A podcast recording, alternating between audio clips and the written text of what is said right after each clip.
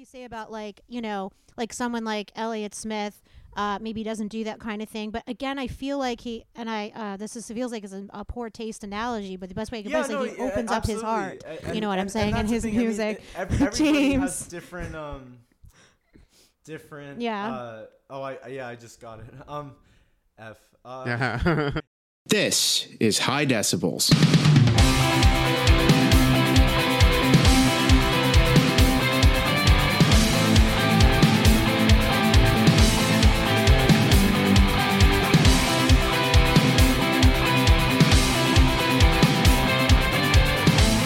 Live music recaps in New York City and beyond.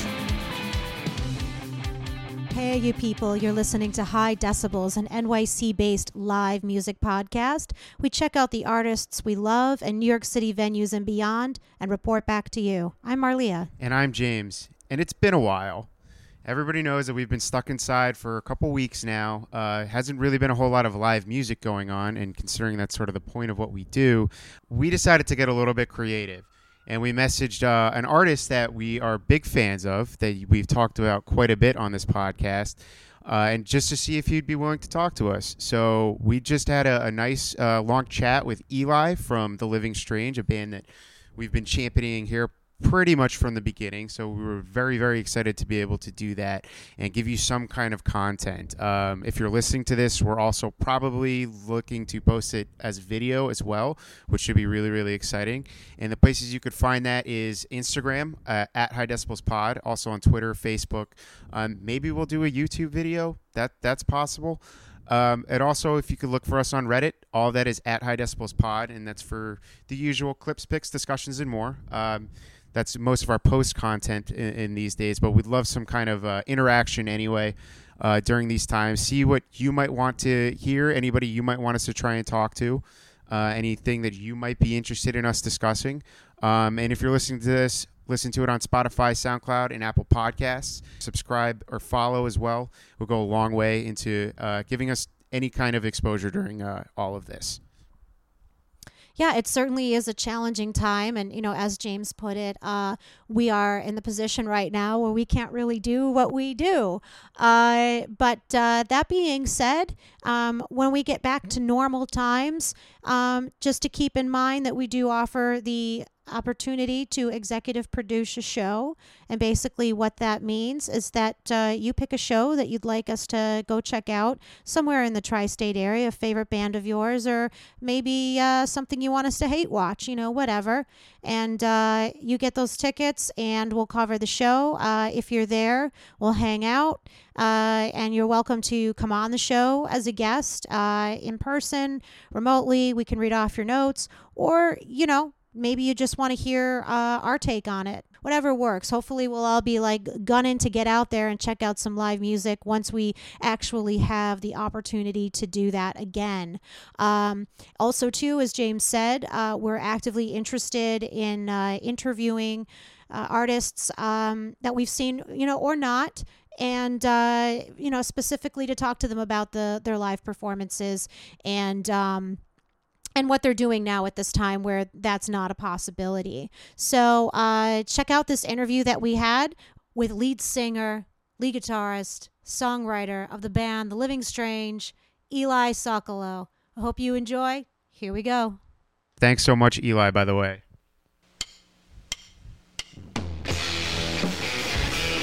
Oh, no, it's not coming through as well. Is that coming through?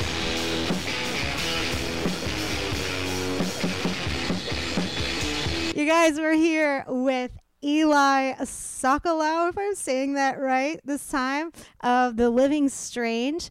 Uh, again, because we are in quarantine right now, uh, we are uh, doing the best that we can, and um, it gives us an opportunity, since we can't go to live shows, to interview some of our favorite people that we have seen in the past. How you doing? I'm doing well Good, good. Uh, so uh, James and I um, stumbled on Living Strange. James, it was uh, Oh, I know the which- exact one. Uh, you, Okay, it was you guys, and then Deep Sea Peachtree and Parlor Mob. And I came for Parlor oh, yeah, Mob, at, at elsewhere and it was elsewhere. Elsewhere. Yep, it's the first time. So we just we have our thing where we we always come for the openers, and seeing you guys is specifically the reason why. Because if we hadn't shown up when we did, we wouldn't have discovered you guys right there. And you know, uh, you you so far the only band we've talked about more than once on the podcast. and to top it all off, we fucking mention you guys like every other episode. So we're just like we were really glad that you agreed to do this. Hell yeah. Definitely. Uh, I think after that, uh, we saw you guys at Strange Fest, Mhm. I got the T-shirt. and then, and then uh, James saw you guys at a house show, and then um, we both saw you at uh, Knitting Factory. Yeah. So uh, I guess like you know. One thing I want to ask you is like, how is it like you're a musician and your whole thing is to be out? I mean, you record, but like a big part of it is being out there in front of people, and you can't do that now. Like, how are how are you doing in all of this? And how's the Yeah, I band mean, doing? Um, well, the band, I mean, we're very adaptable people. Um, so we're just kind of doing our best. I mean, I think we had a lot of things canceled, which is disappointing, um, on a lot of levels. I mean, like on, but at the same time, it's just this is like such a bigger situation that even though I'm kind of like, oh man, like that would have been so much fun, or like you know we would have gotten paid, or you know things like that. It's kind of like, um, I don't know. I feel like what we do feels so unimportant when like life and death be become like the the uh, I guess the barometer. Sure. That I I don't feel Yeah. that bad. Uh, um, and honestly, especially this year leading up to this moment, I have really been pretty isolated individually, like outside of playing shows. So it's funny because before this whole thing, I was kind of saying to myself, okay, I should, you know, crawl out of my cave and like, you know, be more social and uh, get around. And I just now everyone is kind of doing what I have been doing for the last like couple months because I was finishing a degree. I was working on a lot of recording projects sure. and I was um uh in general, I mean I you know, I love my friends, but I'm kind of the person who like I have like a few friends that I'm super close with, but I don't I don't like to, Mhm. you know, have a ton of random like half friend people that I see, you know, going out or whatever. So yeah, it's funny though cuz my birthday party um I had to cancel it. So when all this is done, I'm going to have a great birthday party. my birthday When was your March- birthday? March 12th. You're 21 now. Yeah, 21 years old. And you're Finally, and I Oh couldn't even go out for it, man. That sucks. All right, yeah, well, I you got to make sure it's that so- uh, yeah, you got to make sure you make up for it. All the all the more reason to have a great party after all of it. But honestly, I don't know. Like, sure, there's definitely times where I'm kind of freaking out, but I think that a couple of things that keep me at bay are just like one, just continuing to work on things, like kind of understanding. I mean, this is in my life personally. I've had to accept, you know, in several different moments that like whatever my circumstances is just out of my hands. Like, there's just nothing I can do about it. Um, and I feel like Yeah, especially this. I mean, you you can't plan for a global pandemic, you yeah, know. ex- exactly. And so because of that, to me, Right. I don't feel like I I don't feel like I'm letting myself down by doing anything. Like there's no right or wrong in this time. Like sometimes I'm like I want to get a lot of work done and it'll be great, and other times I'm like if I do nothing right now, it's really okay. Um, and so I think it's just healthy to maintain that balance but that's something anyways like working from home on you know music production and things like that um, that in general comes into play because a lot of times like when i would be producing records and mainly working in my room or in other rooms in my apartment um, yeah, i would you know often kind of have a, a weird balance of always getting something done and always not doing something at the same time you know where i, I might be Sure. asleep in my bed but also like i am thinking like right now i could be mixing the you know song we tracked today. And sometimes i will. Sometimes I'm like oh it's 3 a.m and i'm awake. I might as well just do it.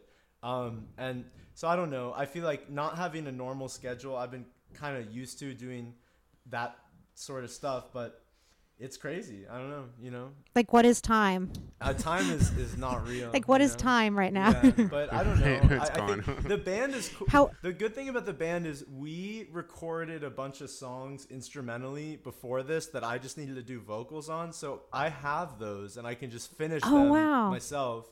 So that's really Great, nice. yeah. And then we're still writing some music um, together, but it's the kind of thing where we because especially because a lot of the stuff that we've been doing especially now is a, a bit more electronic it's much easier to do remotely. You know you don't have to be in the same room to do it. Getting stuff done um, but also kind of staying relaxed about it. Like there's no real deadline.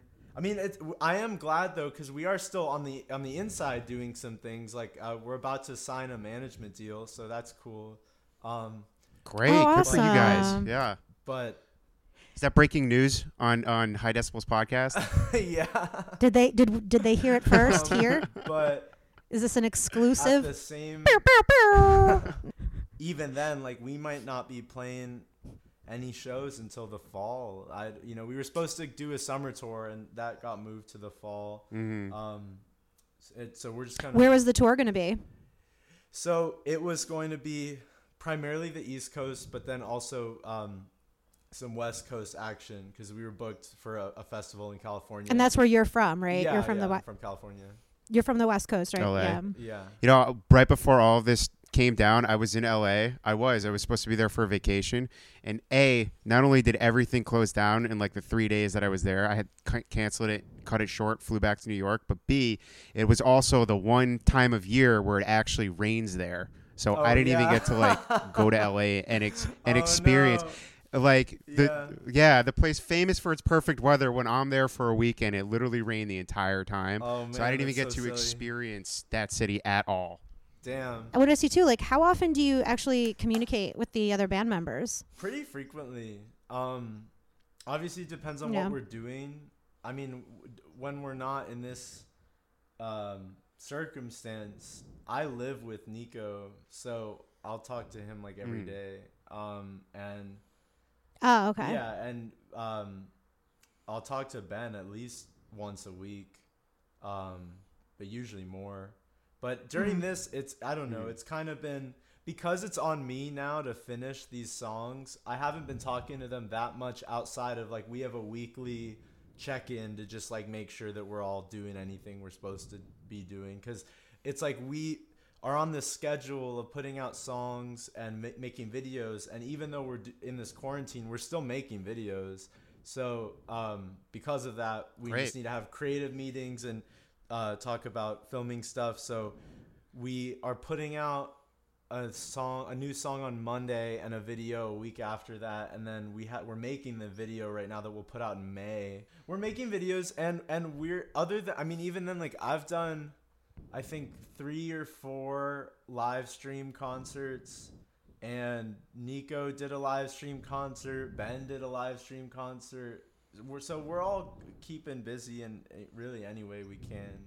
Speaking of concerts, like we actually, because one of the things that we really wanted to uh, to get into, like with, with really, because we what we do is we cover live shows, and uh, we always felt like, hey, when we, we interview people, we we love to talk to them about like our perspective from from the show. It's kind of like uh, our segment that we call like uh, it was good for us. Was it good for you too? Um, so I just want to like backtrack. James, can you just like talk about what your experience was for the house show? And I would love to hear how like what Eli's experience was playing that show. Yeah, I do want to talk about that because uh, what always stands out to me is like my buddy Drake, who was there too, and I showed up awkwardly early. Yeah. and then we came in, and you guys like were looking at us. I don't think it. I, I think I think it just like one thing said seven o'clock, and so I showed up then. And you're like, no, it was really like eight. It was just whatever. Yeah, but that- I- that's the you- thing, it's it's like I had mentioned time. before. Punk time. Oh, okay. So yeah, yeah. And here I am. I have the whole thing. where It's show up on time so you don't miss anything. And, and this that time it bit me in the ass. But there was that bar right nearby. Yeah. um, right but anyway, so you know we got there. It's right. So we got there. It's that tiny room. Everybody's crammed in. It's hot as hell. Um, man. So those are all just friends of yours, or those fellow musicians, just people that you guys know. Yeah, I don't remember. I mean, we've had so many shows like that at the apartment. Sure. Um, so I mean, usually it's a mix. I mean, I might know half the people there, or you know, three quarters of the people there. Um, there's always some people I don't know, but I, I like. I mean, I don't do Mm. those anymore at my own house. Um, 'cause I just kind of uh, got uh, burned out from it. But I think that doing it is a great way to meet people. It's a good way to meet good musicians and just kind of um, really anyone in that scene. I mean, like obviously any scene you know has different kind of subgroups or whatever of social groups but i feel like uh, most of the people that i've met at those shows um, are, are usually really creative really cool people um, so at that one i think it was, we played with a boy named john and what was do you Mhm. remember what other band Human? Man. Oh yeah okay so Human I, Man. i think what that Mm. show was is human man was They are band- so hard to find. well, so I don't think that they're a band anymore. Yeah. They they uh, they were a band. Um, Oh. And then the singer moved to Rome, and uh, oh. Like Rome, New York or Rome, no, Rome? Rome, Rome. Wow, Bella. I know, and um, good, good for him. Rome is that, incredible. That guy is a great, great performer. But um, they, I, I heard that they were coming back, or he was coming back to New York, and they wanted to play some shows. So then I contacted them to do to Cool. do that show. Yeah, I remember that. Can I can I ask you about? I, I would love to like uh, ask you about the Knitting Factory show, the one, most recent one that we went to. Um, that show, it's really interesting that you were saying earlier that you seem to be a guy that often keeps to himself, and it's like on stage you'd like never know it. It's like it's like night and day. There's this extrovert, and there was this. I don't know. I really, really enjoyed that show a lot. It really rocked hard. But honestly, the my favorite thing that you did was I and I honestly I wish I could remember the name of the song. I think it might have been the first time I heard it. It was this ballad. And you were I don't know if you planned this or it was improvised, but you were like leaning down and like grabbing people's hands Yeah, I think I was in the playing- front I was row. And it took me back I was probably playing "You're So Beautiful" ballad song. yes, yeah, yeah. Yes, yes, That it was was, the it was. one. Yeah. and it took me back because uh, I, when I was a little kid, I remember watching this clip of Air Supply on some show, you know, Yeah. And you know Russell Hitchcock, the lead singer of Air Supply, I think he really fancies himself a ladies' man because not only was he doing that, but he was like handing out like roses to the ladies in the front row, just one after the other. I'm so obsessed with this clip. I've like actually tried to find it on the internet and I can't find it anywhere. I'm like Russell Hitchcock roses, co- nothing. But I was like thinking of that, and the thing about it was like even as like a five year old, uh, as much as enamored as I was to like think about having that kind of attention, uh, w- uh, which was what probably what he his intended effect was. I was also very amused by it because even at that age. I, I knew that that was corny. sure. I knew that that was silly. And then when you did that, I was like, I was again equal parts enamored and very amused, but I was like, he knows that this is kind of funny, you know? And it was just, it's such a delightful feeling to have, just like relishing in something that is so like silly. And I was like, thank you for letting me experience that again. Oh sure. You know what I I think that um well a couple things. I mean, one I think I really like performing because I feel like I can kind of embody an energy that I don't usually have in my day to day and I feel like to me that's like why I like to do it as much as I can because it's like getting all this energy out so that in my day to day I feel like I don't need to see anybody. you know, I can just be chill. Um, and because and I Ah, like yeah, I, yeah, I I like get the it. idea also of because I feel like being in a band. Um, if you're on the stage, or when I won't speak for other people, but when I'm on stage, I think it's really important to put on a captivating show because ultimately otherwise i feel like i'm doing a disservice to the audience. I feel like if i'm asking people um, or the venue's asking people or whatever the show is asking people to pay money to come see the show i feel like they should leave feeling like they experienced something. And i really am not connected to a lot of the energy that i see from some of my um peers in brooklyn who um, think that it's too passe to put on a performance. I don't know. Like I see a lot of bands Mm. that just kind of stand there because moving around is lame or because whatever. And to to me, I think that um ultimately that kind of behavior is I think that that's just like people who are are, are afraid to to to be judged. or maybe yeah. That's so funny you you, know? say this. This is like literally something that James and I have talked oh. about So, on our podcast. on, We've on talked top about of this all that, exact thing. yeah. On top of all that, do you do you know the band Matt and Kim? Yeah, I do. Yeah. So they are similar. Like they, I remember reading about them, and when they started out years ago, also in Brooklyn, they were like they said the same thing. They're like so many Brooklyn bands are just up there and they look bored, and they were like we didn't want to Yeah. be that. And so to this day, I, I still consider them like my favorite live act because they still put on such a good show. You know, and, you guys are the same way. So when you were the first act on, you know, I'm gonna go back to this Parlor Mob show. You guys are the first act on. There's like ten people there, and you're absolutely bringing it the entire time. It didn't matter if it was two people right there. Yeah. So that's honestly like when I see that, and not to say that like musically you guys are all great on top of it all. You guys are making great music, but when I see that on stage, I'm automatically drawn in, and I'm automatically like friendlier to whatever this band is because at least you're like trying to engage with me. Yeah, well, to me, it's it's really about connecting as people, and I think that's not even Sure. that- it's more about that than it is about music. Music is like one facet of that, but I think that um, that's kind. Yeah, I don't know. That's the point of it because if someone feels like they connected to you, ultimately they can put on the record at home and hear all the details, you know, and um, understand maybe some of the stuff that was lost in translation.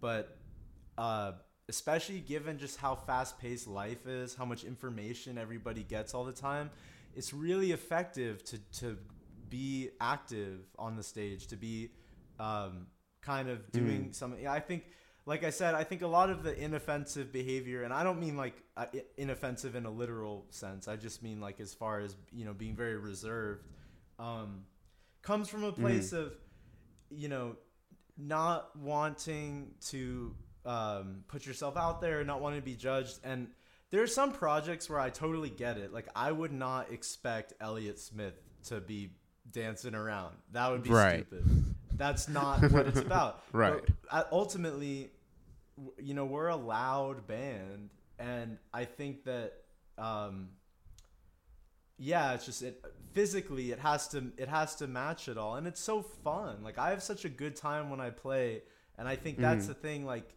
it never feels like a chore. It's like honestly my favorite thing to do is to play shows. Um, so I'm glad that you both were at that show. That was probably one of my favorite shows we've played. It's funny what you say about like you know like someone like Elliott Smith uh, maybe doesn't do that kind of thing. But again, I feel like he and I uh, this is feels like it's a, a poor taste analogy, but the best way I can put it is like he yeah, opens up his heart. absolutely. A- you know what I'm saying? And, that's his thing. I mean, music. it- ev- has James. different um different Yeah. uh, oh I yeah, I just got it. Um F. Uh Yeah. they, he yeah, I think that uh everybody has their own way of connecting. You don't have to connect in the same way. your your show was such like a breath of fresh air for us because we had just come off the heels of uh, you know a couple of bands that we had seen that did not only didn't bring kind of energy you have, but they didn't bring their heart to the stage. They really just it was like a wall. Do you know what I'm saying? It was like, do we even need to be here? And uh, so your show, you know, was like such a nice uh, turn of events for us, where we just felt like, oh, he wants us to be here. Do you know what I'm saying? And he wants to be Yeah. here. And you know, I'm really I'm Well, I'm the really- big thing is like the best shows are where the band's up there and they look like they're having as much, if not more fun than us in the crowd. You Oh, know, if you want me as a fan to have fun, then I want to see that on stage. You always see that, so keep that up. Seriously. Thank Can I you. ask you about the the half like half one color and half the other color? Like, can where did you come up with that? Um. Well, yeah. I. I mean, we do it now at every show, um, to kind of just bring our our um, visual element more to the stage because a lot of our graphics are pink and black, and I like the idea that because we're a band, instead of all having our own thing, we're like one. Like to me, it's like so Nico's all pink. I'm half and half, and uh, Ben is black. And it's like um, when we're all together, I feel like we're something greater than each of us alone. And so to me, I kind of wanted to just visually show that to to an audience. Um, but I think uh, in in terms of coming up with that outfit, I wanted something that was unique, that felt, um, I don't know, it felt cool, but it wasn't like necessarily um, of a specific time or place. Because I mean, all kinds of acts wear jumpsuits. You know, Devo wears jumpsuits. Brockhampton wears jumpsuits. You know, there's Sure. a lot of ju- jumpsuit artists, but ultimately, it's not like there was a time when every band wore a jumpsuit, um, or at least every rock band. um, maybe boy bands did or Mm, something. true. But I think that yeah. So for me, that and then the half and half thing, I was thrift shopping, and I there's a half and half sweater that I really liked, um, and then later in time, unrelated to that, I was dyeing my hair. It was I had blonde hair and I was dyeing it um, red, and I got to the halfway point, and I just looked in the mirror and I felt, man, I should just keep it like this. So on the spot, I decided to not dye Okay. the other half, and um, then after having the sweater and the hair, I was like, you know what, I like this half and half thing because to me, what it kind of means is that um, we're more than one thing at once. And I think that that's totally true. Like a lot of the music and the songs and the lyrics, you know, we might be pulling from two completely different areas of music, uh, which is probably not obvious to the listener. I think t- it's a really personal part of the process of creating because everybody has different associations when they hear certain sounds. Um, so to me, I just wanted to I wanted to wear something that felt unique, memorable, and ultimately uh, described kind of what what the music was. Like I feel like if the band was a piece of clothing, that's what it would be. You know. And y'all are more than the sum of your parts, sir. I will say that. Um, that that show that we saw, uh, you know, at Knitting Factory, uh, a couple of bands uh, we we really got into. There was Grey Hunter. We liked them, and we really liked the values. Sure, like we a saw them lot. again. Can- yeah. Like, what what are your what are your thoughts on those bands, and what's your connection Well, to them? This is my value shirt, by the way.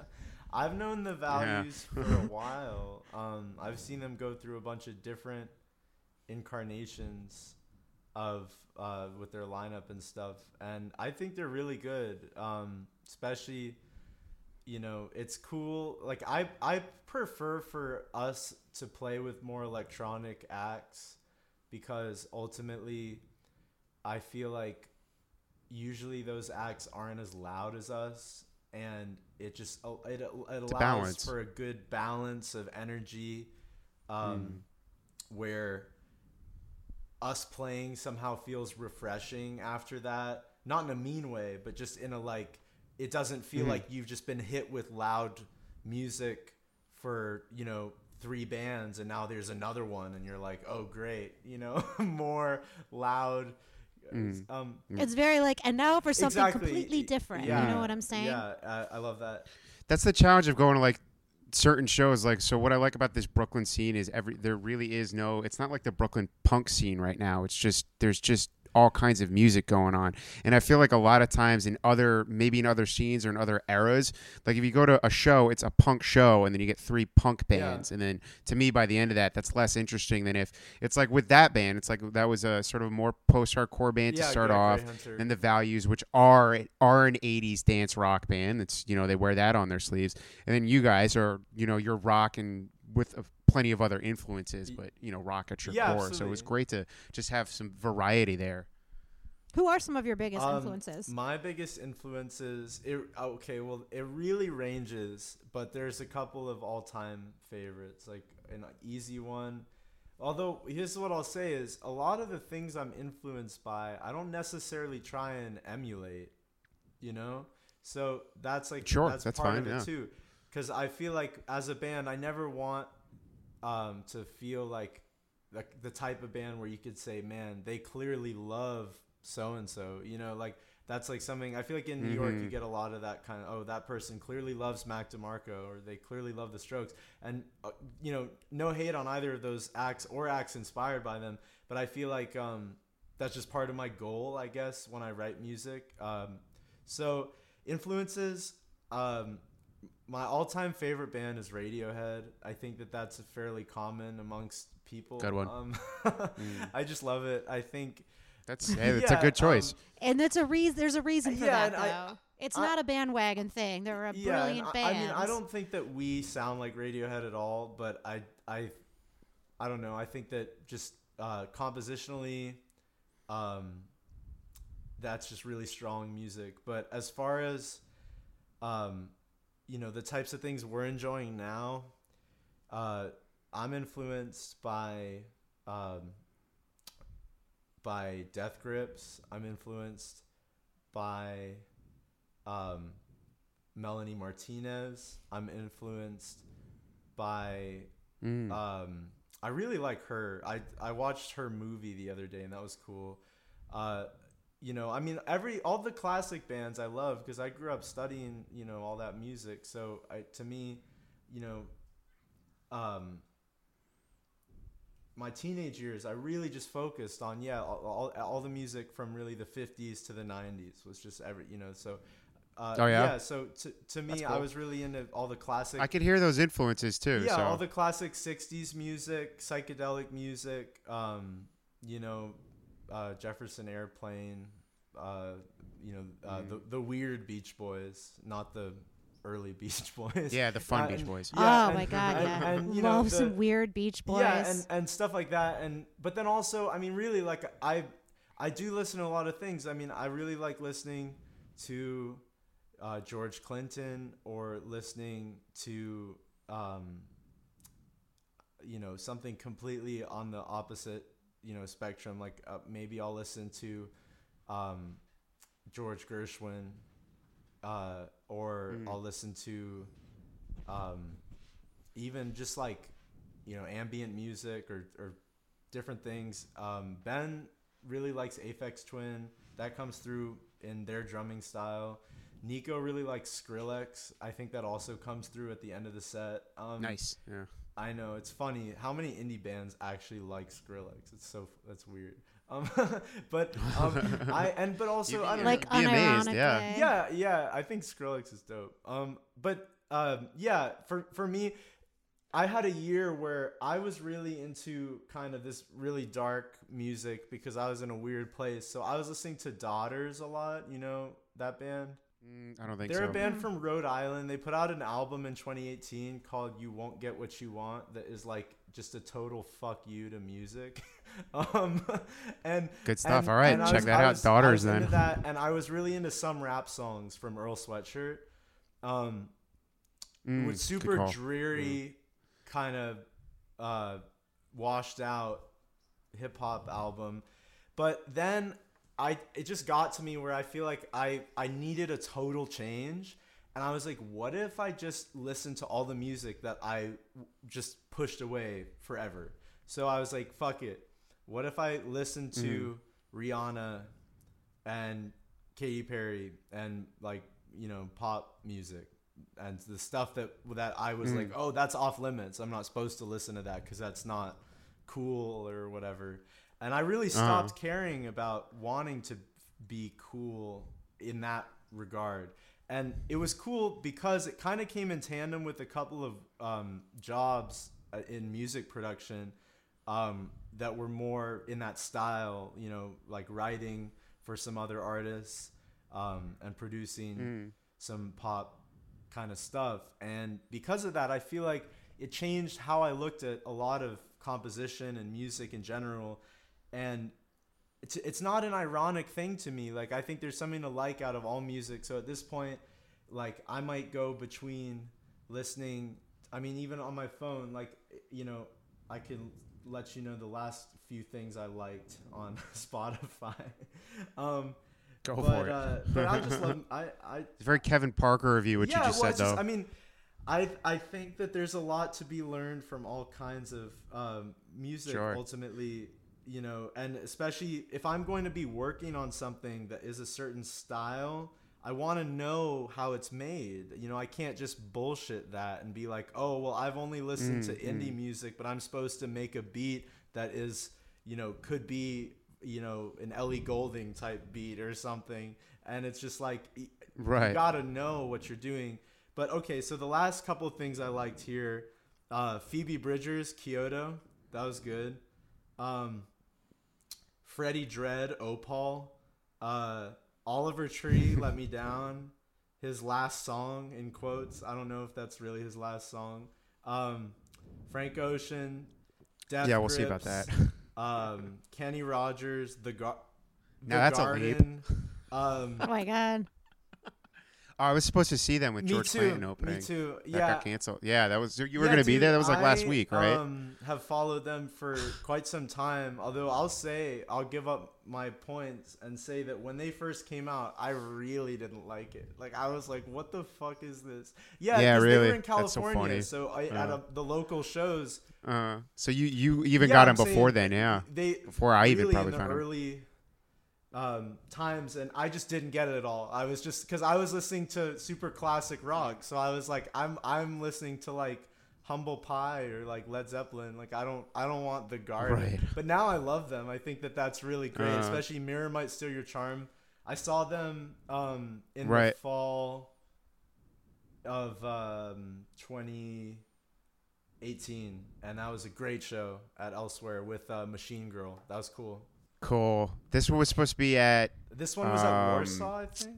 where was it? Warsaw. That's right. Yeah, it was supposed to be at Warsaw. You know what's funny? I actually um, discovered them because of George Clinton, and I don't. I can't even tell you how I discovered George Clinton, but I know I've been following him on Facebook Oh, since he was sure. Mirror Kisses, and He's I have so zero good. idea. I Like love looking back, he just always album. pops up. Yeah, he just always pops up on my Facebook, and I'm like, oh, Hey. this guy again. That's right. You, you guys, I, I, I, don't, I want to jump in here just because I, I was just looking at the Zoom clock and I know this cuts off at 40 minutes and I'm just worried that I'm not sure if we'll be able to start another one and I don't want to lose uh, the recording. I just, I wanted to make sure that in case we can start up another one, which hopefully we can so we can keep talking uh, in these last three minutes, if you could just like quickly like go over uh, something that you're working on now if you want to play a couple bars On Monday, um, we're we're putting out a song called "In Another Life," so I'll play that song. And I, I have Okay, the cool. gu- the guitar going uh, direct on my end, so it'll sound better than this. oh nice nice Awesome. nice nice Life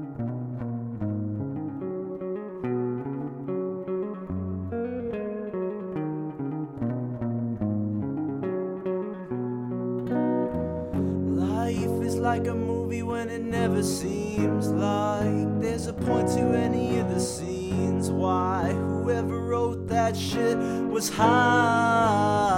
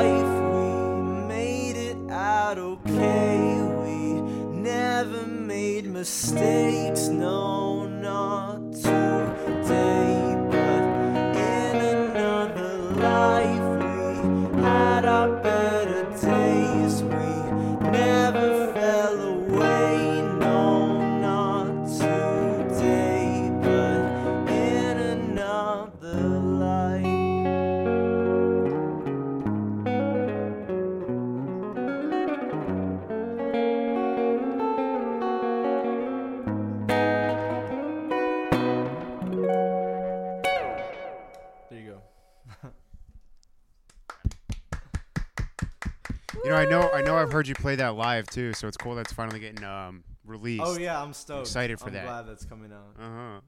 And guess what, guys? The video didn't cut off. We're still Yeah, going. sweet. All I right, really let's thought keep it this was party going to. going. No, I'm so glad. I was like, oh, okay, good. We got the whole song. Yeah. So, but I just good it was like, intermission. just in case, Yeah, I know, so it's good just call, in case, good I was call. like, I wanted to make sure that we got we got a piece of that because now I can ask you like.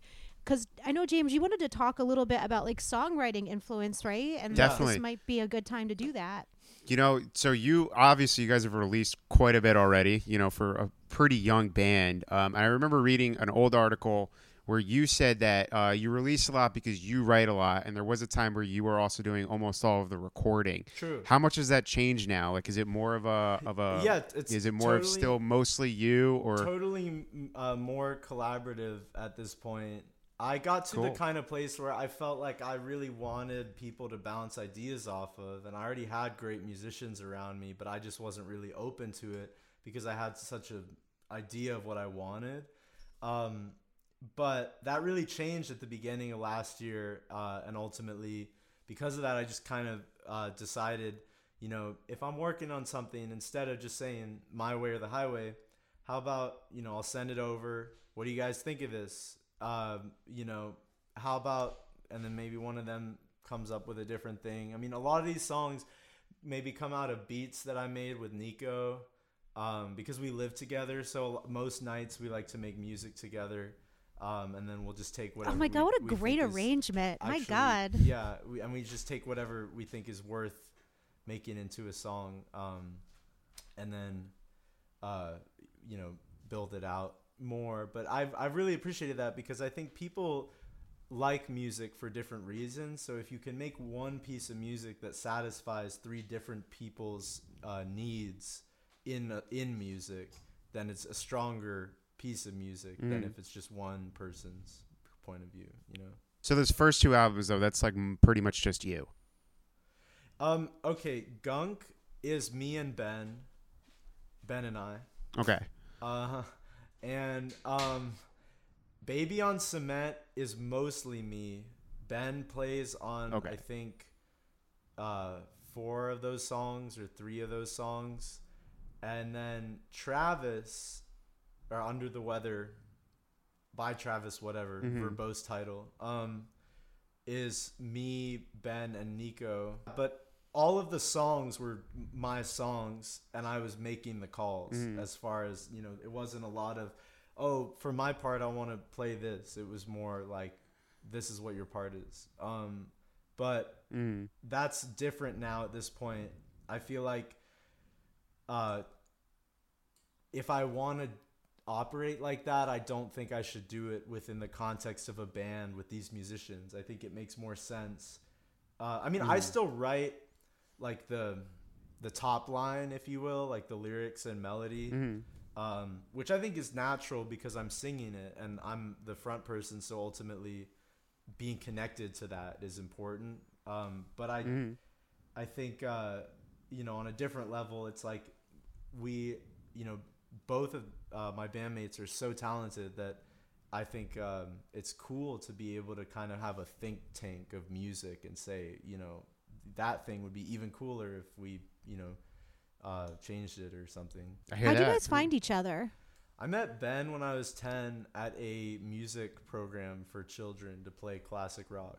Um, and um, Oh wow, Cool, This like- that's great, was actually. Like School of Rock, yeah, kind of like. yeah, exa- exactly. It was it was funny too because Ben and I knew each other and played music together, but weren't really friends until I was like probably 14, 13. And so in that time, we would make plans with each other and get lunch and stuff, but not really talk, which I think is just funny because Mm. to, to me, I feel like we were preparing to spend a lot of hours together. Um, and as far as Nico, As it turns out, I met Yeah. Nico in New York City, but Nico's from Pittsburgh. I met him um, because we had a different person in our band named Lucas, and uh, Lucas was friends with Nico. Um, so he brought Nico in. James, did you have any other like songwriting thing uh, things that you wanted to ask about? Well, we kind of touched on them already, if I'm okay, being honest. So, because I want to ask you a couple of things because you for are you're a whole person, uh, and there's other things Something going like on um, in your life. So I was Uh-huh. curious as to like what what your degree is that you're pursuing. Number one, and number two, like what what what uh, what you're up to uh, right now when you're not doing music. Okay, Like, well, what are you watching? degree- Tiger so- King? Like I don't know. What are you doing? Oh? God, yeah. I finished the degree. It's yeah, we'll, we'll talk about that. um, and um, Good stuff. Okay. Y- yeah i so i finished the degree it was a, a business degree and ultimately um you know i uh, finished high school early after 10th grade. I tested out and i started doing this business degree um, and i've been doing it while you know doing audio production work and while teaching and while uh, touring and recording and you know all that stuff. And um, for me, uh, I don't really see myself working in an office or even working for a company that isn't music related in, in some way.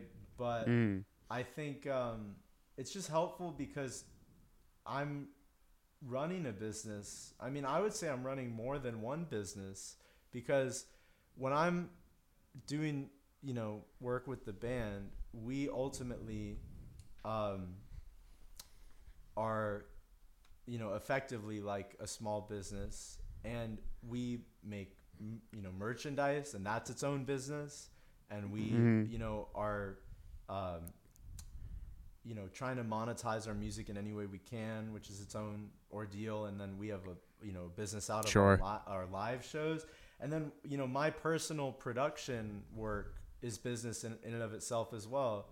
Um, and so being able to just learn about, you know, how to communicate effectively, how to lead, how to um, diplomatically handle a disagreement, how to uh, know, you know, what's uh, binding and what isn't legally, um, you know, stuff like that. I Mm. think is just really helpful. Um, so ultimately, uh, that was kind of the motivation with with the degree. Um, and outside of music, No way you're 21. I'm like, no way you're music- 21. This is like a this is a PR thing. No, I wish we would get more PR. I think that the PR cuts off at 20. I don't think anyone cares after that. um, as far as as far as being, Then, then you're on your own. being a young person, because I've been playing f- for for a long time. yeah, I what mean, I've been- stupid things do you do? Do you do anything stupid? my I my life is stupid. I um no, it's not. That's a thing. It's so together. I no, it's not. I um, what do I do? Well, I, on this quarantine, in this quarantine, I've been watching some movies. I watched Tiger King, which was fascinating. Um, that was crazy. Uh, She fed her husband to a tiger. did- There's no I don't know fucking way. this, that dude, that dude got eaten by a tiger. I agree. Also, I thought it was cool because Mark, uh, the singer of Devo, did the music for that, um, which is just a cool oh, I didn't know that. side note. Really? Yeah, he did. I had no he has idea. a studio uh, where he scores stuff like that, um, and he yeah he did that. But uh, thought that was cool. That's fascinating. I had no idea. The other day, I watched a documentary um, that was essentially it was about the 20s uh, on, in America, and it, it was narrated over. There was no interviews, but it was narrated over footage of all the events that were colorized. So they took all this black and white footage and colored it, and I thought that was so cool. I love stuff like that because I feel like it honestly was comforting to see all these things that even you know at the time and in retrospect they're pretty terrible things you know in terms of the stock market or like you know the the flood or you know uh, like riots or things like that to just kind of remind myself like the world has always been fucking crazy and there's no way that right now is you know the only time that people have felt like they have no idea what's happening. You know what i mean? Like i bet that you know all throughout time especially in this country but in general there's always been some crazy shit. I mean i think about like the world wars. Like people probably felt like the world really was ending. And you know here we are uh, that much later um, obviously there's bigger existential threats in terms of climate change and things like that but i thought it was just a cool documentary to watch um, because I it it made something that felt very foreign at first um, super uh, you know um, human i guess or uh, like i was felt connected to seeing it. Um, uh, and then outside of that i watched uh, i never saw mad max fury road until the other night and that was fucking crazy Good one. that Good was- movie. That was Good that was movie. ma- I know. I'll say it was magnificent because okay, like on a on a That's a masterpiece. on I would argue that. It's a legitimate masterpiece of a movie. basis, every shot looks like it's a painting. Like that was so well composed, and Yeah. I think that, um, I mean, I know they were in pre-production for like, you know, a decade plus on that or something, but it's Yeah. like that. Do you ever do you ever follow how they did that? Uh, How they I- they didn't like write a script or anything. They storyboarded everything yeah. first. That's how they that's how they laid it all out. As they storyboarded everything, and that's sort of why That's interesting. they ended up That having such striking me- visuals with it. Isn't that cool? It kind of reminds me. Have you ever seen um, the documentary Jodorowsky's Dune? No, not at all. The it's so it's this this director um, who uh, made a lot of kind of art films in the '70s. Like most famous one is Holy Mountain uh, or The Holy Mountain, um, Okay. which is a super crazy, awesome uh, piece of cinema. And um, he was going to direct the movie for Dune, and he put together a booklet of every shot um, before having a script or anything. And actually, I mean, there's a lot more details that are crazy. Like this, so this the cast had um, a lot of really uh, interesting people in it, but among them, um, it had Salvador Dali and it had Mick Jagger in it, and um, Wait, stop. And, Who were they gonna play? um, I couldn't tell you. I don't remember. And um, Pink Uh-huh. Floyd were gonna work on the soundtrack, and Get it was- out. What happened? I did hear that Yeah, actually. and- yeah, I did hear about that. got- that Pink Floyd wanted to do the soundtrack for they a Dune got movie. shut down um, by the studio, who said ultimately they didn't think that it was gonna uh, do well. But um, or they didn't have the money for it or something. Maybe it was that they, you know, and the guy, the director, trained his son in martial arts to be like the main protagonist.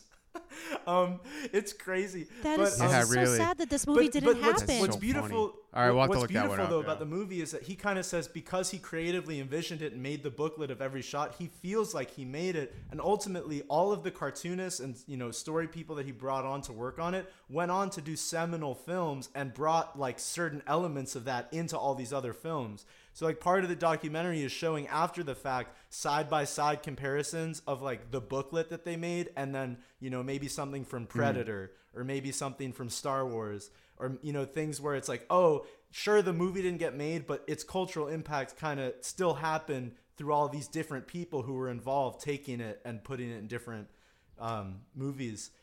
Point being that kind of process i think is similar and i think i love stuff like that.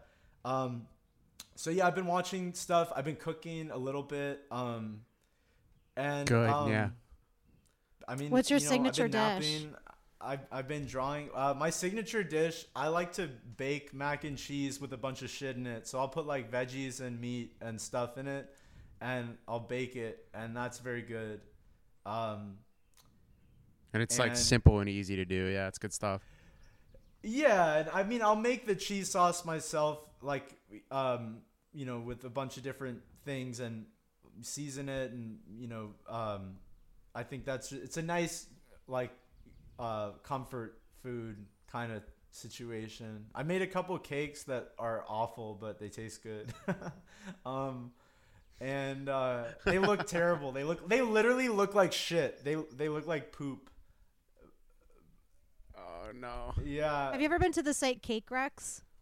No. where it's like someone tries to like recreate a cake they Oh, that's so Pinterest, good. That's and so then they show good. Their Oh, and version it's like of it, oh and my it's just a God. disaster. I got it. I Still might taste it. I good, should be on that. but looks like a three-year-old should. I made could. it. I could do that. That's cool though. I mean, it's like yeah, it seems like you you get you know you're getting through quarantine. You're doing you're doing all right. You're doing all Yeah. right. Ultimately, I mean, look, I've had a crazy. Because we worry about musicians. I've had a crazy couple of years, um, for a myriad Mm-hmm. for a myriad of reasons, and so ultimately, I feel like I have the tools to manage this. Um, despite, you know, I mean, obviously, like, there's definitely tensions, like with my landlord. You know, I, I'm that is def is a headache. Um, but at the same Yeah. time, I have the skill set, um, at least partially to I try and you know park that aside and say okay well right in front of me you know is um, you know whatever I'm doing and uh, I think it, that's just really important You're I, I have to say like you're so together. Like I would think that your family would be very proud. yeah I, I think Do they, worry are. about They- you out here? no they don't they're not worried I, I think I'm more worried about them than Okay. they are of me um, but I mean I'm with Mm. um I'm with Yeah. I'm with Yeah, I know that feeling. I'm with some of them though. Um, so that's the thing too. I left my apartment, um, just because a lot of people live in that apartment, and I felt like it wasn't wise to stick around in the middle of something like this. It just wasn't a very. I mean, because a lot of times I might get a cold, you know, somewhat frequently um, in the winter, and you know, I even though I guess now it's spring, um, it's just the idea of being around uh, that many people in an apartment that is just kind of a mess. I would, you know, ra- I think it's just better Mm. to kind of take a pause. So it's been good to see family too. oh, so you're on? Are you on the West Coast right no, now? No, I'm on the East Coast. My dad lives on Long Island. Okay. So I'm I'm I'm at my dad. Oh, there you go. Okay. Oh. Yeah, he moved from California to Long Island. So yeah, so it's I n- you know not too far. If I need something, I can figure it out. But I, until the city is uh, is all um, a little bit more figured out, I'm just gonna uh, kind of wait it out. Hmm. I don't blame you. It's just like we really do I have no idea when things are going to open back up. But I will say, like, I I'm I'm so glad that we have like technology like this because, um, you know, as as someone who was here for um, let's see, 9/11, uh, the transit strike, uh, the blackout, uh, Sandy, and now this. uh, you know, it's this. This for me has been. Uh, I, I would consider myself, and, and I didn't really think I was because I like some me time. But at the end of the day, I'm like, yeah, definitely an extrovert. It's definitely hard. Oh sure, sure. uh, because even after like, even It after took you not- this to realize that? E- well, I was like not sure because I was like, I do like sometimes need these breaks, but I was like, no, like this not being around people thing is real tough for me.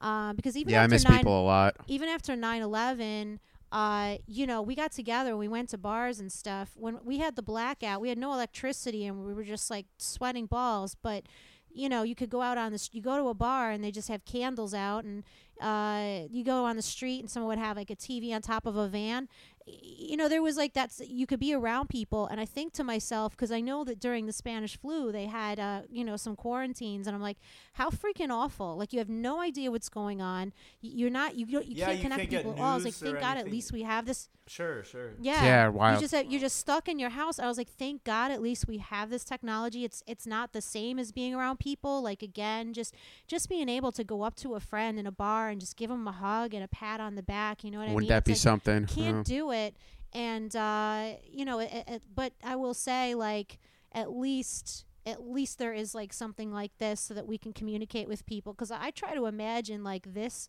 what we're going through right now having happened you know like in the 80s or 90s A hundred and- years ago. oh my god or yeah 100 years ago but like even in my, my own lifetime like it, it would yeah it would just it would just be that much worse uh, even just this technology enabling you know a very slim few but some people to continue doing whatever they've been doing i think is really valuable Yeah. you know? Sure.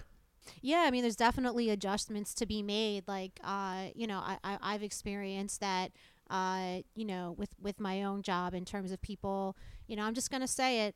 I'm gonna say it, older people, boomers, having a little bit of trouble, like making some adjustments, some technological Figure, adjustments. figuring out the whole internet connection thing. Yeah, Here it's me funny. being like, oh shit, I could do my job from home like three days a week at least, and you know, and they're like, no.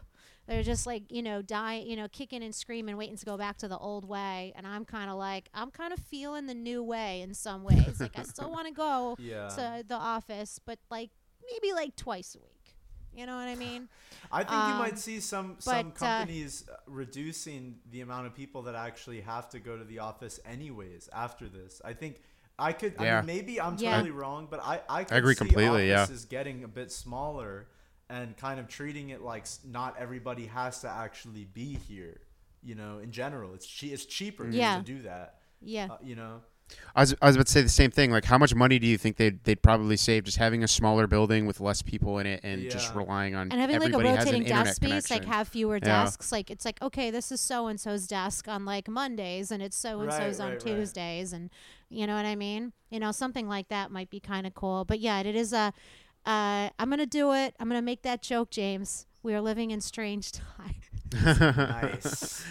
we debated whether we debated whether to open with something like that. We weren't sure. no, I was thinking, I was like, I can't do it. I can't do it. I can't do it. And I'm like, I'm you gonna got do it. I'm gonna make a dad joke. I have one one question that I've not been able to ask yet. So we talk about our whole thing is that we go to concerts. What is the best concert that you ever went to as a fan? Okay, well, I've been to a lot of concerts and um, I've liked a lot of them for different reasons. But Sure. uh, easily, my favorite one was in 2016. I saw Radiohead, and I Oh, had to be. at the Where? garden, um, and I I got there so early that I was like in the third row of people. Like I was waiting there for hours. nice. Um, I did the same thing for Vampire Weekend. I stood in the Yeah, same spot for six hours. That show is a I got like some sort of uh, early like because I was like in the I think because I gave my email or something there was some discount where it my ticket was not as expensive as the normal value um, because those tickets can run up a lot and um, Oh, and- insane. bec- I get I, I think it was a mix of where I was and just their stage volume, but I didn't wear any ear protection and they were not too loud at all. Like even though they were playing this huge place, Wow. I afterwards didn't have any sort of ear problems, which I've dealt with for loads of other bands. Um, that that Sure. to me was kind of um, inspiring in and of itself. I was like, wow, if you can play the garden and not give someone hearing damage, that's so cool. Yeah, I have a question about that. Is is that on the band, on the band's tech people, or on the venue's it's tech honestly people? it's honestly on Probably a mixture. because some bands have very loud stage volume which makes it a little bit more difficult for the other people to do their job Be- because if you're supposed to be balancing out everything especially like if you have your all of your stuff on the stage you know you might be um, dealing with the issues as far as you know um, if everyone is you know cheering and you have a ton of mics that might be in conflicting areas you don't want feedback or you know weird things that might come up. Um, but ultimately uh, i think that it's uh, i don't know it's primarily in a, in a venue that big it's primarily on the front of house person um, but in smaller venues, it's it's more on the band. I say that because sometimes the PA system cuts out at a huge show, and you hear how loud the band actually is. And even if they're playing super loud, because it's a huge venue, it doesn't sound that loud comparatively. Um, Mm. So at that point, but as a band, generally, it's always better to have a lower stage volume because then you just give the, the engineer more control to make the band sound good. You know, it's hard if, if you need something to come to in volume to come up, but if it's all the way down, it's still really loud. Then you can't do a lot Mhm. with it. So, yeah, but that that was my probably my favorite show overall. But there have been a lot of great shows. Um, you know, smaller shows or uh, other you know uh, things like I think that'll be like the main answer. But I feel like another another great one um, would have to be like. I mean, I've seen. I've seen Gogol Bordello a fair amount of times. I probably think I've seen them like four times, and that's not even a Mhm. band that I listen to their recordings that much. But that show is nuts. I mean, that's a crazy show. Um, you don't have to like. I mean, I I do like their songs, but you don't have to know any of their music to be fully in that show. Sure, just have a And good time with it for sure. totally, Um, yeah, just really cool. Yeah. So I, I don't know, you know, I, but I've seen a lot of great shows. I mean, my my first show ever. I used to go to bigger shows um, when I was younger, um, and I definitely don't go to as many now. But I mean, I saw Mm. uh, it- when I lived in LA, uh, I saw Jack White at a at the Fon- at the Fonda Theater, which I think is a thousand cap or something. So really small for Mm. him, uh, but still a big venue in my eyes. And you know, seeing someone like that in a smaller venue was so cool. Um, you know, or Had even like yeah. I saw um, my first ever concert. I saw Roger Waters perform "Dark Side of the Moon." I mean, that's like, and it was at the Hollywood Bowl Wow. too. You just can't, you can't beat that. I mean, that's Yeah, that's, a that's a b- pretty big one yeah, to start with. I'm not gonna So lie. my- you know, but I've been really avid about going to shows. You know, seeing a, a lot of times if I'm around. I mean, less so in New York because I usually have more of a schedule. But you know, a couple times a year I'll go Mm. to California um, to do some work and see some family and stuff. And um, it's great. You know, if I see some friends and we're like, what can we go to tonight? You know, random, and you never know. Like one time, it was like fifteen bucks, nosebleeds, uh, Herbie Hancock and Kamasi Washington. You know, totally, totally killer. um, and it's just one of those Why like not? that Yeah. was a spontaneous like, fuck it, like let's go to the nosebleeds. Just you know, it's it's um, love stuff like that. Yeah, I think especially in this in this day and age, going to shows uh, is that much more valuable. I hear that. You know, it's like something to be said. It's like if you pay two hundred dollars for a ticket, you better be getting a great show. But it's almost better when you pay like twenty dollars for a ticket and you get a great show because you didn't necessarily expect something like that. And so that almost stands I out mean, more, look, right?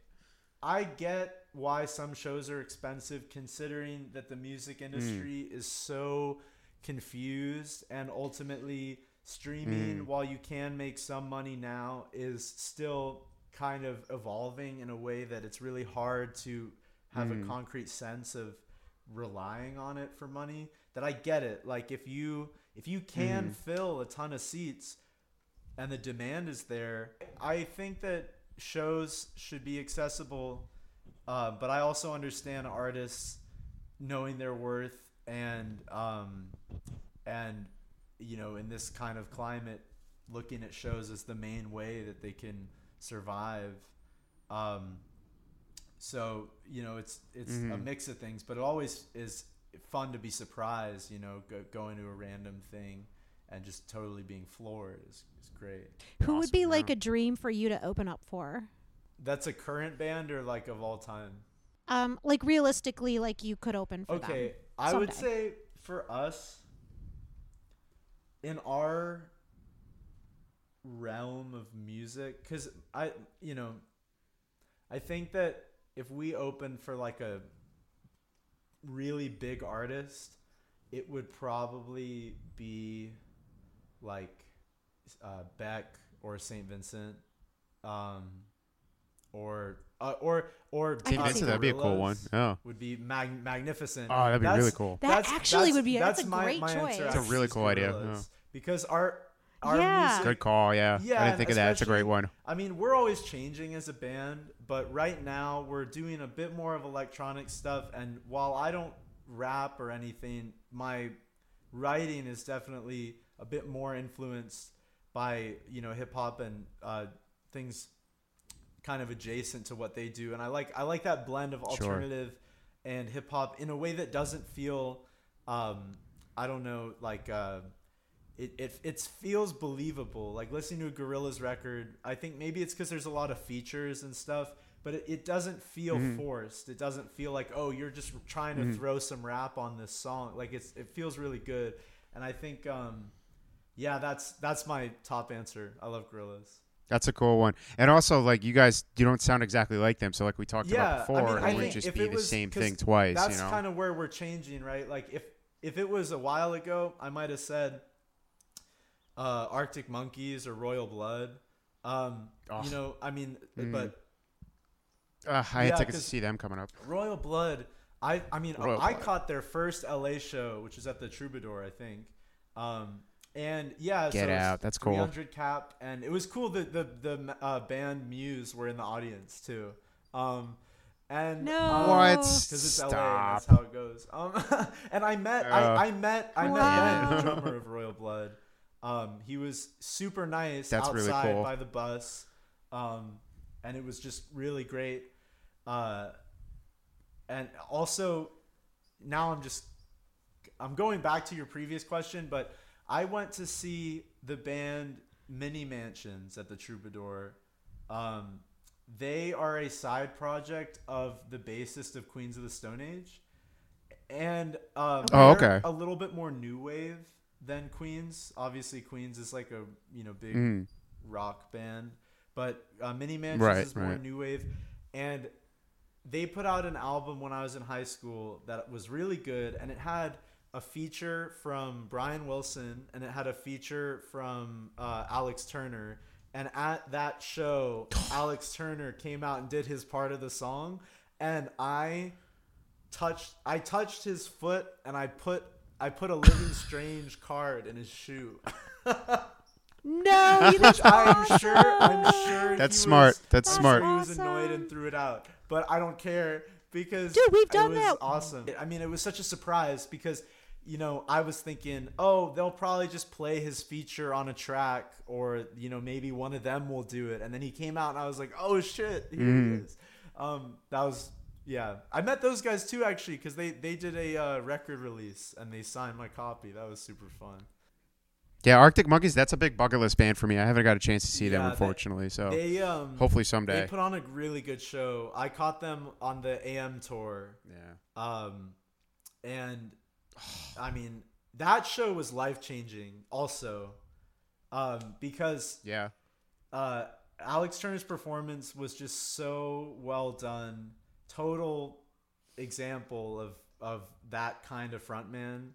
Um, I think, I mean, obviously, some people kind of find it silly, but it kind of goes back to what I was saying before. Of to me, I don't think that being a little dramatic is is a bad thing. I think it's entertaining. Like especially these days, um, this is like far from the cool indie thing to say, but I've really been enjoying uh, the 1975. The music they've put out in the last year is Love them. I like Yeah. so 1975 a lot. Yeah. I don't know I'll why tell the, you what, everybody's I- trashing them people lately. been I don't trash- get I it. used Like, to trash them. People trash them because it sounds. yeah, well, they did with Tame sounds Impala very too. But, 80s, but to me, I don't really care about the 80s vibe. I care about this new yeah. new energy. They've put out a handful of songs that just seem really tasteful and cool to me. Like "Frail State of Mind" was awesome. "The Birthday Mm-hmm. Party" awesome.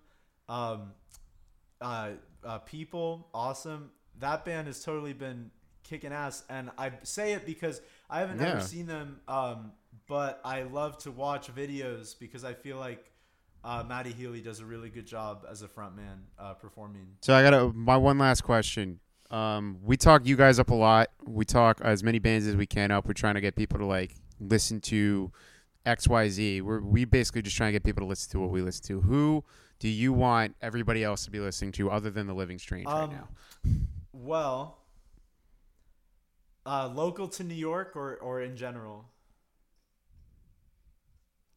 Anyway, just a band that like you just don't think has gotten the recognition that they really Okay, let should have right now. it. Um, um, I'm gonna say Moonkissed. Everyone ever should listen to that band. That that band Wow. is so good. Their their I saw that one, yeah. You weren't there. Drake and I Drake and I went to that one. He played, good. so Every- yeah, I remember that one. I think that band is going to be really successful. I mean, I consider them successful in their own right, but I, I mean, agree. as far as having a career, maybe I'm, you know, I don't want to be all like, um, how do I say, like, uh, I don't mean to put down other bands because a lot of great bands are in you know a city like New York. But they have really Sure. stood out to me when they play shows, and they make a lot of the other bands just seem um, like uh, um, like I, I I don't know. I watch them and it makes me feel like, man, I should be watching this show at a bigger venue. You know, um, that that's That's what I felt because I saw like, when you uh, guys were with them at Union Pool. shows. Yeah, I, I I've had that feeling Yeah. before. It's interesting that you say that. Like, I feel like I should be watching these guys at a bigger venue. I also had the opposite happen. Okay, where well, like, yeah, I Too like this yeah. big venue. had that- These shoes are too big for you. Sure. And also, um, a boy named John. I don't know if you know that band. Um, we Yep, yeah, you good saw them play right. So I've them, known yeah. them for a long time, and they don't really play the style of music that I like to listen to a lot. Like they are definitely more um, like kind of My Chemical Romance style rock emo kind of thing.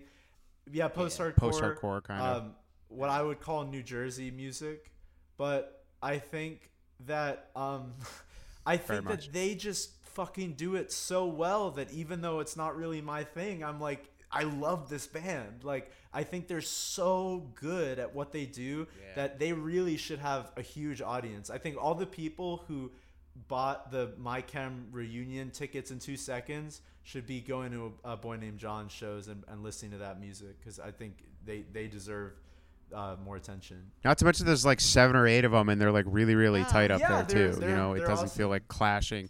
Yeah, right. Because you get that a lot, where it's just like too many people are on stage. Why? Why do you need that?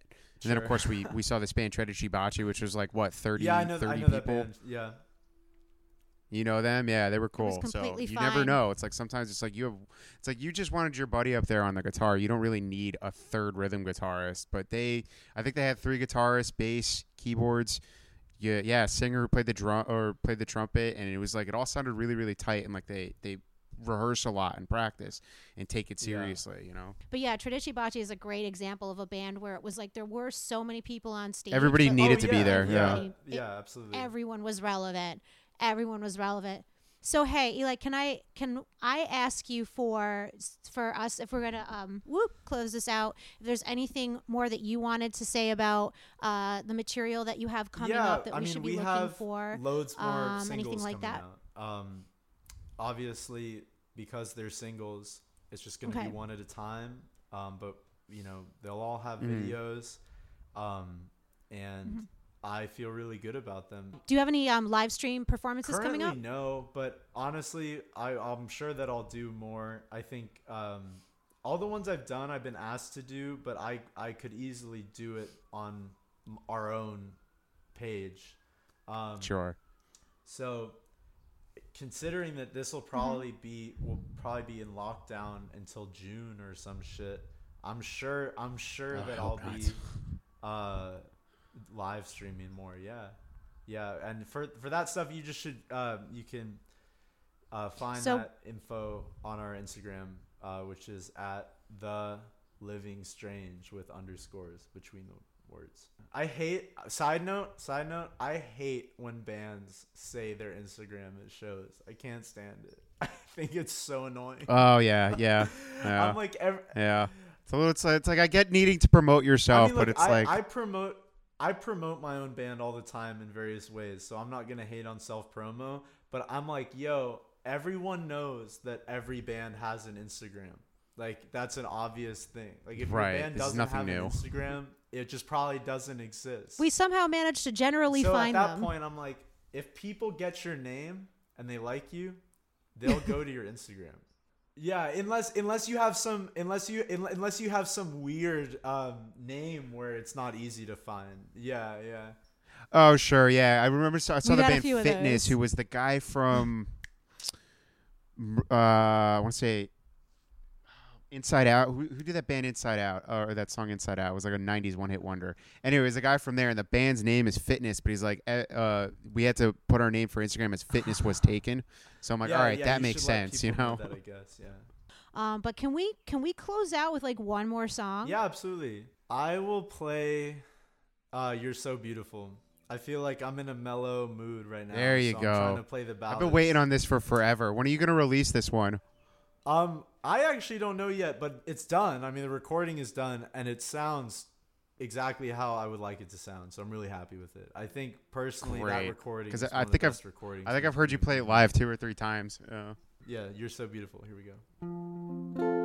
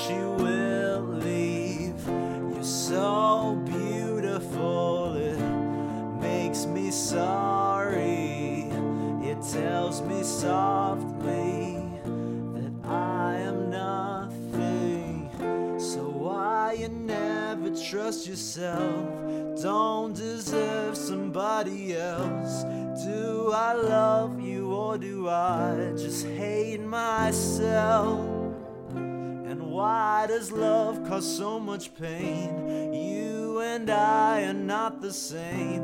Don't know if I'm right or if I'm insane. You're so beautiful, it makes my heart hurt. It makes my eyes cry. It makes my soul bleed. You're so beautiful, it makes me sorry. Tells me softly that I am nothing. And I don't wanna scare you now, but I don't really know how. Hard to let anyone in, I won't allow. So why you never trust yourself? Don't deserve somebody else. Do I love you or do I just hate myself? Cause nothing